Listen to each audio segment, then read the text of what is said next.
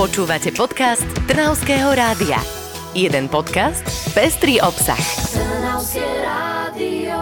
Samozprávy v Trnavskom kraji neustále napredujú, no v Trnave sa na vlastný rozvoj rozhodlo mesto zamerať logicky. Napreduje milovými krokmi a preto sa naskytla otázka, kam posunúť hranice mesta a najmä, ako to bude v nových častiach vyzerať. V štúdiu Trnavského rádia sa dnes Karin Talajková rozpráva s Ondrejom Horvátom, vedúcim odboru územného rozvoja a koncepcií Mestského úradu v Trnave. S nami je tu aj autorizovaný architekt William Zajíček, ktorý už s Trnavou spolupracoval. Dobrý deň. Pekne pozdravujem. Dobrý deň. Práve týchto hostí tu nevítame len tak, pretože témou rozhovoru bude štvrť. Nová mestská časť Trnavy, ktorá zatiaľ dostala práve provizorný názov štvrť. Hneď by som sa vás preto rada spýtala, ako ste na to prišli a koľko vám trvalo vymyslieť takýto názov? No, toto bola téma asi 3 týždne. Boli to veľké interné workshopy, bolo asi zo 10 názvov, ktoré už sme sa strašne výskali, že ako sme to vymysleli a potom sme to zase externe komunikovali, že, že čo si o tom ľudia myslia a všetky boli zrušené a táto jediná záležitosť odolala času a rôznym externým vstupom. Takže bolo to také do, dostatočne neutrálne, aby neskôr to mohlo dostať e, typickejšie meno, ktoré možno, že vzíde z charakteru toho víťazného návrhu, ale zároveň dostatočne vyjadruje to, o čo, o čo tam ide tak jednoduché riešenia bývajú niekedy tie najsprávnejšie. Názov územia by sme mali a teraz by sme si mohli novú štvrť definovať aj v rámci polohy a rozlohy. Ja by som povedal, že je to veľmi dobre známe voľná časť Trnavy, ktorá sa nachádza medzi Piešťanskou cestou, e, obchvatom, predložením Spartakovskej ulice a zeleným pásom za sídliskom družba. Ako je rozsiahle toto územie? No to tiež sú také debaty, že presne koľko, ale je to okolo cez 130, cez 140, cez 150 hektárov podľa toho, ako to meriame, lebo máme jedna, jedna časť, kde je riešené územie a druhá časť, kde je dotknuté územie, ktoré ako keby tiež sa bude spracovávať uh, ako súvislosti. Ono sa aj hovorilo, že vlastne je to taký chýbajúci dielik do skladačky tej Trnavy, že kompletne to tam tak nejako zapadne.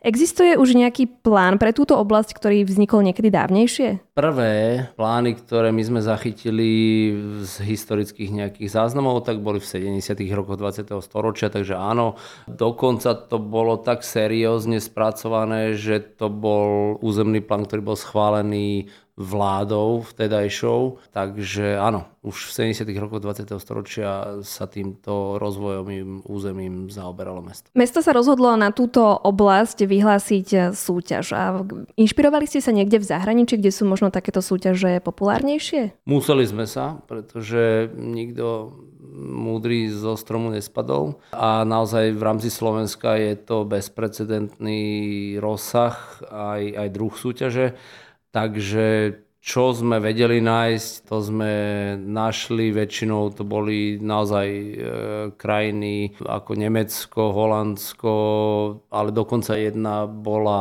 v Rusku. Naozaj sme mali zo 5, 6, 7 príkladov, ktoré, ktoré nám poslúžili ako zdroj inšpirácie. Aj to zadanie vlastne vyzerá tak, že sa jedná o nejakú novú komplexnú štvrť alebo teda mestskú časť, ktorá je zadefinovaná, alebo teda aspoň v tom zadaní, ktoré bude smerovať k tomu víťaznému návrhu komplexne. Aj príkladovo by som povedal v rámci Slovenska. Takže tá bezprecedentnosť je tam už cítiť vlastne z toho zadania aj z toho prístupu mesta, akým spôsobom formuje tú súťaž. Určite sa snaha nedá odoprieť. Ešte sa dostaneme k súťaži, ale poďme trošku teoretizovať. Koľko ľudí by tu mohlo napríklad nájsť domov? To je veľmi dobrá otázka. Keď pôjdeme zase naspäť e, do tých 70. rokov, tak vtedy rátal ten rozvojový plán rátal niečo okolo 25 tisíc obyvateľov, ale vtedy to bolo čistá teória. Takisto teraz sme to nastavili úplne otvorene.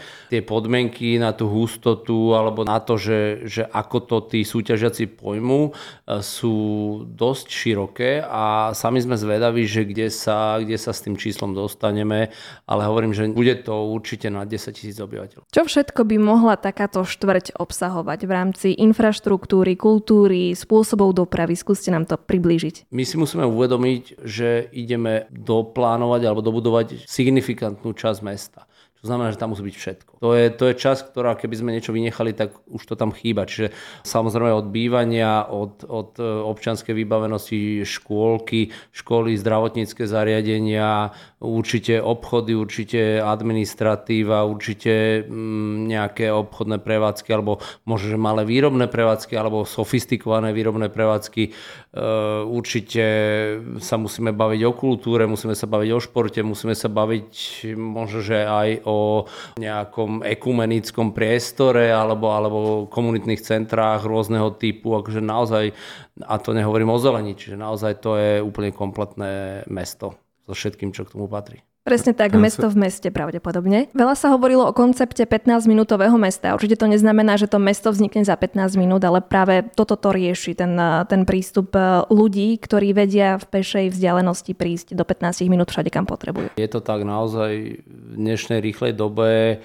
musíme tým ľuďom poskytnúť čo najviac toho, čo cez deň e, potrebujú a čo využívajú v, v takej vzdialenosti, aby sa to dalo časovo zmanažovať. A samozrejme, takáto obrovská časť mesta nemôže byť tvorená s tým, že robí príťaž zvyšnému mestu, čo znamená, že naozaj svojou rôznorodosťou musíme minimalizovať potrebu cestovať e, za funkciami, ktoré nie sú obsiahnuté v tomto území, e, mimo tohto územia do iných častí Trnavy Trnavy. To znamená, že týmto eliminujeme povedzme dopravné zaťaženie na, na ostatné smery Trnavské. V podstate tá štvrť vie fungovať ako také malé mesto. Aj práve tie príklady, ktoré sú inde, z ktorých teda už v tom zadaní je načerpaných kopec drobných ukážok, tak uh, hovoria o tom, že teda vlastne niekedy sú to až také, že samostatné mesta nové, alebo respektíve nové mesta, ktoré vznikajú v rámci toho komplexu. No, no, ide skutočne o rozsiahle územie. Radnica už vopred avizovala, že Trnava a možno ani celé Slovensko ešte nič podobné nezažili.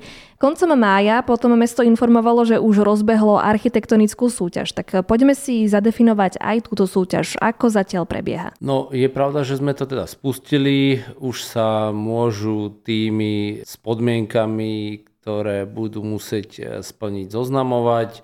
Všetky tieto dokumenty e, sú prístupné pre všetkých, ktorí sa tejto súťaže chcú zúčastniť, takže Teoreticky môžeme si myslieť, že už sa na tom naozaj pracuje naprieč Európou, dúfajme.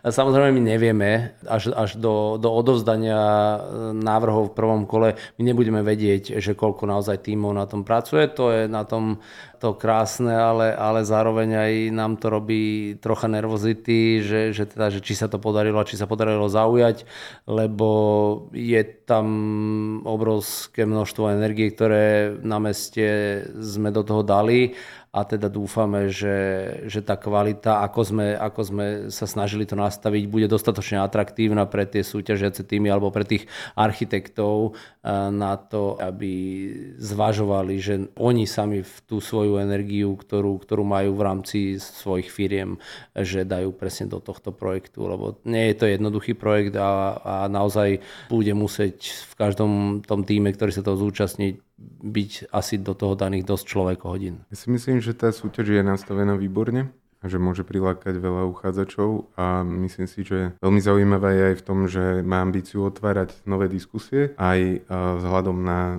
tie limity 15-minútových miest, čo sme práve rozoberali v rámci legislatívy slovenskej a vlastne otvárať tú možnosť diskutovať o tom, že či túto legislatívu neupraviť tak, aby bolo možné vytvárať takéto moderné štvrte, ktoré poznáme aj z iných štátov, kde legislatíva funguje.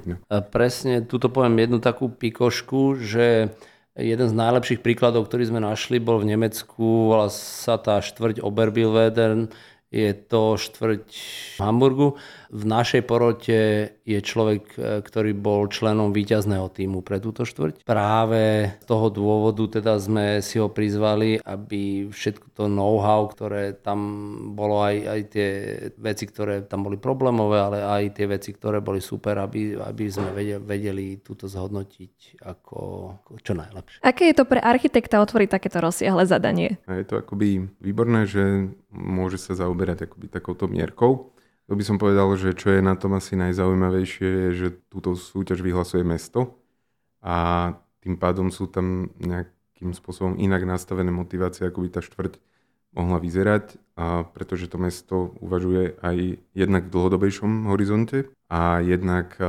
sa vlastne zaoberá oveľa viac s tou infraštruktúrou a napojením na tú existujúcu časť. A to hodnotím vlastne veľmi pozitívne, že to mesto má šancu tým spôsobom nastaviť nejak tak klaťku. Dobre, už sme si predstavili tú súťaž, že bude dvojkolová, bude anonymná a koľko majú súťažiaci na vyhotovenie celého projektu? Dúfam, že si teraz budem dobre pamätať, ale prvé kolo sa bude vyhodnocovať eh, v septembri a druhé kolo, to je február. Vo februári budúceho roka teoreticky by sme už mohli poznať víťaza? Neviem, či ho hneď vo februári budeme schopní zverejniť, lebo tam sa potom e, nejak procesne to vyhodnocuje, kým sa to, kým sa to zverejní, takže musí sa oficiálne schváliť zápis poroty a to, je, tam, je, je tam nejaký čas, ale veríme, že tak povedzme, že prvý kvartál 2024 je určite náš cieľ, aby, aby teda sa medzi Trnavčanov dostal, dostali nejaké prvé obrázky. Takže presne takto budú súčasťou aj vizualizácie obľúbené. No určite áno, určite áno, bez toho by sa to nedalo, lebo naozaj,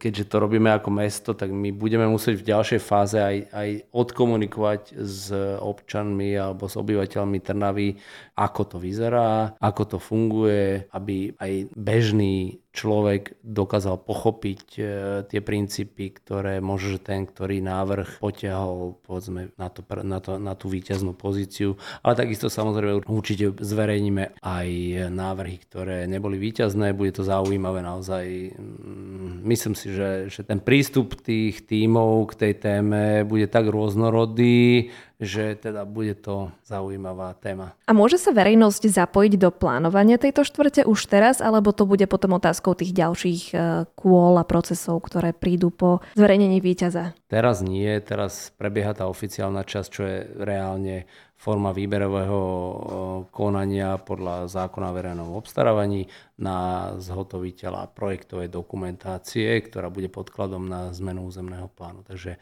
až potom, keď budeme mať opäť e, výťazný návrh, tak potom s tým budeme chodiť medzi, medzi ľudí a budeme zbierať nejaké reakcie. Poďme ešte k tej súťaži. Ako veľmi je konkrétne to zadanie? Vy ste ho už pravdepodobne aj čítali ako architekt, tak e, máte nejaké v tom zadaní špecifické požiadavky od mesta, ktoré treba zohľadniť, alebo je to také viacej otvorené? No tu treba povedať, že vlastne jednak súťaž samotná, aj plánovanie takéto veľkej časti mesta je pomerne akože komplikovaný proces a v rámci tej súťaže sa nedá vyriešiť úplne všetko. Takže ten proces niekedy začína tým, že vlastne sa nastaví tá hlavná kostra v rámci tej súťaže a potom ďalej sa implementujú ďalšie akoby kroky a riešenia a tie si vyžadujú širšiu diskusiu aj s verejnosťou, ako bolo spomenuté. No a to zadanie je pripravené dobre. Mm, ja som ocenil dosť, že tam boli vlastne mm, aj workshopy, v rámci ktorých boli prizvaní odborníci a aj verejnosť. V podstate tie workshopy ukázali nejakú takú základnú víziu, takú demokratickú formu tej vízie, že čo by tá nová štvrť mohla predstavovať po viacerých stránkach, od tej samotnej infraštruktúry až po možno to, ako, aká forma občianskej vybavenosti alebo služieb by mala byť zastúpená. V tomto vnímam, ako by to zadanie veľmi dobre pripravené. Je tento návrh nejakým spôsobom záväzný? Je určite veľmi silným pod podkladom pre ďalšie štádium a to je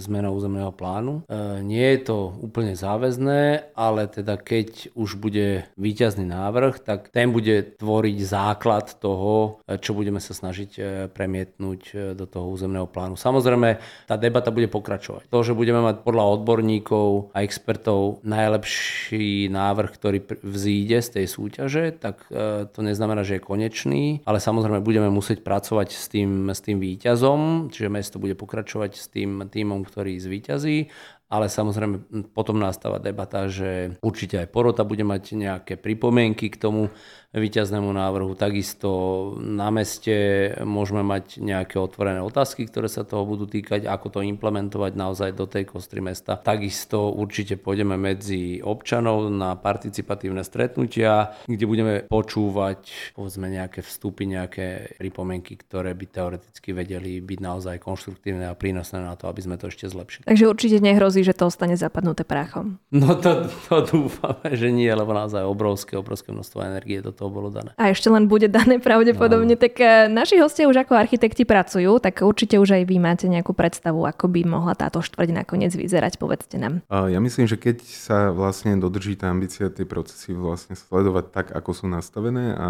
a naozaj zapojiť všetky skupiny a nájsť ten najvhodnejší návrh, ktorý si myslím, že je dobre motivovaný touto súťažou, čo vlastne aj zvyšuje akoby tento spôsob súťaženia, zvyšuje kvalitu alebo možnú kvalitu toho výsledku, tak e, by tá štvrť mohla byť naozaj ukážkovým projektom v rámci urbanizmu na Slovensku. No, to sa snažíme. Snažili sme sa tam premietnúť všetky moderné prístupy k modernému mestu, vyváženému naozaj, ktoré myslí na každého svojho obyvateľa, je férové, je demokratické, je spravodlivé, je udržateľné, naozaj akože, možno to znie až tak e, naivne z našej strany, ale tak e, veríme, že čo najviac sa k tomu dokážeme približiť. Toto všetko sú tak povediať ideály, ale ako by mohla vyzerať prechádzka po tejto štvrti, čo sa týka architektúry, čo sa týka vizuálu celej tejto novej meskej štvrti? Tu možno treba povedať, že vlastne um, samotný urbanizmus alebo také nastavenie urbanistické, o ktoré ide v tejto súťaži, ešte nehovorí o tom, ako budú vyzerať jednotlivé stavby alebo budovy, ale hovorí skôr o takej tej kostre tej štvrte a tých jednotlivých vzťahov medzi tými samotnými územiami, ktoré potom dajú vznik novým budovám a tie budú rešpektovať vlastne tú kostru. Takže to, ako bude vyzerať, záleží ešte od tých ďalších krokov a veľakrát je to aj tak, že architekti, ktorí navrhujú samotný plán mesta, potom už nenavrhujú jednotlivé budovy. Tu je ďalší priestor pre ďalšiu tvorbu, ktorá keď má dobre nastavenú tú kostru, tak bude určite vyzerať dobre. A chcela som sa vyhnúť nakoniec tejto otázke, lebo určite ju nechcete počuť, ale kedy to môže byť hotové? My samozrejme nevieme, kedy, kedy to bude hotové. Hotové to podľa mňa nebude ešte dlhé 10 ročia, lebo uh, sa hovorí, že mesto nie je nikdy hotové. A som si istý, že naši následovníci budú do, aj do tohto mm, vstupovať, e, dúfame, že so zlepšeniami ešte. Čo veríme, že nastavíme tú reguláciu tak jasne a tak povedzme čitateľne a transparentne, že to priláka ľudí, ktorí sa venujú stavaniu alebo rozvíjaniu miest, pretože tie podmienky vytvoriť takéto niečo budú lákavé aj pre nich. A my veríme, že ideály a vízie tejto súťaže sa podarí skutočne naplniť. Trnavské rádio bude za vás osudy štvrte s názvom Štvrť sledovať aj naďalej. Našimi hostiami boli Ondrej Horvát, vedúci odboru územného rozvoja koncepcií Mestského úradu v Trnave a architekt William Zajíček. Za rozhovor ďakujeme, želáme ešte plno síl pri plánovaní modernej Trnavy. Počúvali ste podcast Trnavského rádia. www.trnavskeradio.sk